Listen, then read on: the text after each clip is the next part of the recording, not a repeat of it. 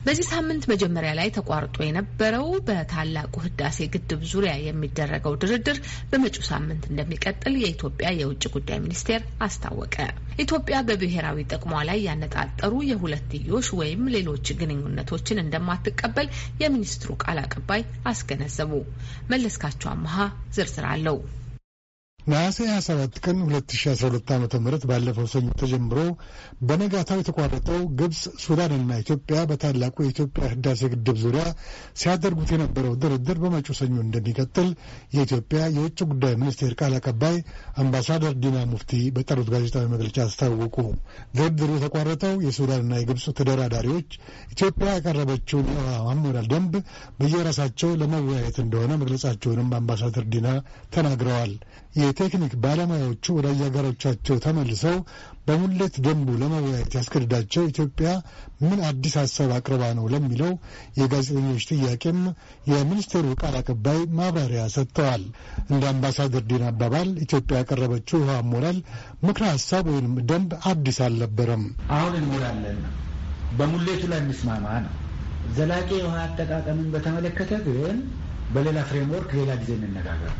ዘላቂ በነገራችን ላይ አንዳንዴ ወደ ወደ ውሃ ክፍፍል የሚገፉበት ሁኔታ አለ። የውሃ ክፍፍልን በተመለከተማ የሶስታችን ጉዳይ ብቻ አይደለም ነው riparian ሀገሮች እንትና ስለዚህ ሁሉንም ይመለከታል። ያን framework የምናስተናግድበት ሌላ አግባብ አለ። አሁን ግን ይሄ ነው የቀረበው። ሌላ አዲስ ነገር አለ። by the way ይሄ ቀደም ብሎም የተያዘ ነው። እሱ ብቻም አይደለም ከ filling ጋር የተያዘውና የቀረበው ችግሮች በሚኖሩበት ሰዓት ለምሳሌ ድርቅ ሲኖር በታችኛው ተፋሰስ ሀገሮች በሱዳንም በግብፅም considerate ነን፣ consider እናደርጋለን፣ ከግምት እናስገባለን። ከአሁኑ ግን አንወስንም ነው። ከአሁኑ ግን ይህን ያህል ውሃ ልቀቁ፣ ይህን ውሃ አትልቀቁ፣ ይህን ውሃ አትችሉም የሚለው አይነት ስምምነት ነው። በዚህ የውጭ ጉዳይ ሚኒስቴር ቃል አቀባይ ጽህፈት ቤት በሁለት ሳምንት አንድ ቀን በሚጠራው ጋዜጣዊ መግለጫ ላይ ጋዜጠኞች ካነሷቸው ጥያቄዎች መካከል አንዱ በኢትዮጵያና በሶማሌላንድ መካከል ስላለው ግንኙነትና በቅርቡ ሶማሌላንድ ለግብፅ የጦር ሰፈር ሰጥታለች በሚለው ጉዳይ ላይ ማብራሪያ የሚሻ ነበረ።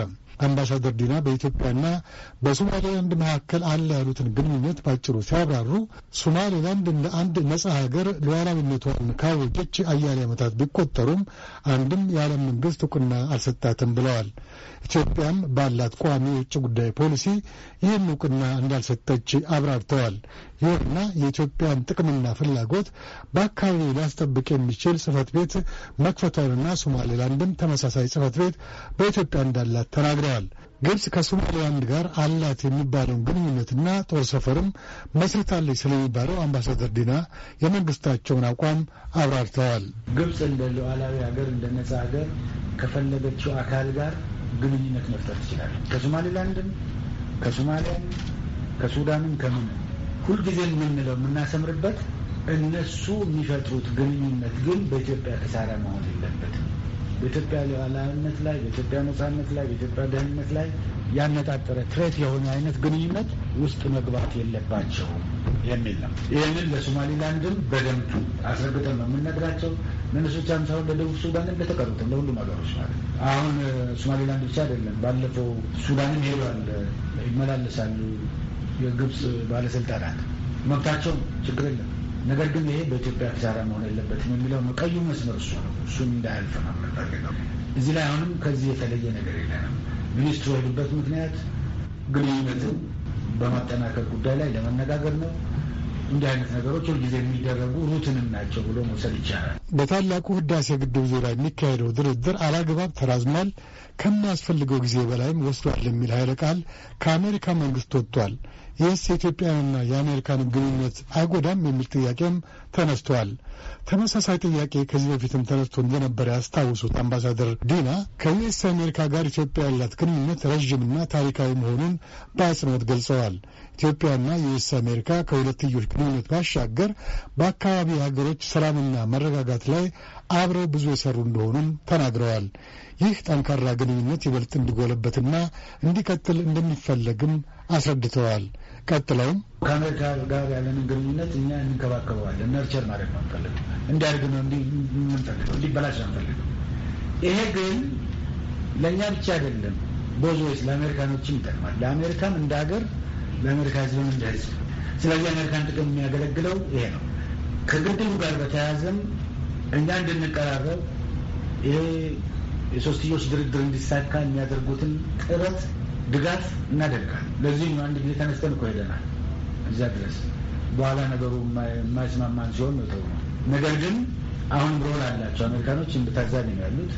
ይህን የታዛቢ ሚናቸውን አክብረው እንዲቀጥሉ ነው የምንፈልገው። አሜሪካ ታዛቢ ነው፣ አውሮፓ ታዛቢ ነው፣ አፍሪካ ህብረት ታዛቢ ነው። በታዛቢነት ሚናቸውን እንዲቀጥሉ እንፈልጋለን። አቋማችን ይሄ ነው። አሁን ከአሜሪካ ጋር ያለንን ግንኙነት እንዲበላሽ አንፈልግ። ከአሜሪካ ጋር ያለን ግንኙነት ከተበላሽ የምንጎዳው እኛ ብቻ ሳንሆን አሜሪካኖችን ጭምር ነው የሚለውን መልእክት ነው ለእናንተ የምናስተላልፈው። official እንትን ነው። ነገር ግን ብሔራዊ ጥቅማችንን በፕሬዠር አሳልፈን የማንሰጥ እንደሆነ ይህን መረጋገጥ አለበት። በድርድሩም ዙሪያ ሆነ በሌሎችም ጉዳዮች ላይ የኢትዮጵያን ብሔራዊ ጥቅም የኢትዮጵያን ጥቅም አሳልፎ የሚሰጥ ነገር ላይ አሁን ያለው አመራርም ሆነ ህዝባችንም ፈቃደኛ አይደለም ለመደራደር ወደዛ የሚገፋንን ማንኛውንም ነገር እንደምንጸየፍ ለማንሳት ነው። አምባሳደር ዲና በዚህ ጋዜጣዊ መግለጫ የኢትዮጵያ መንግስት በተለያዩ ሀገሮች ተሰደው ላሉና ችግር ላጋጠማቸው ዜጎቹ ባለው አቅም ሁሉ ለመርዳት የሚያከናውናቸውን ስራዎችም ዘርዝረዋል። መለስካቸው አምሃ ለአሜሪካ ድምፅ ሬዲዮ ከአዲስ አበባ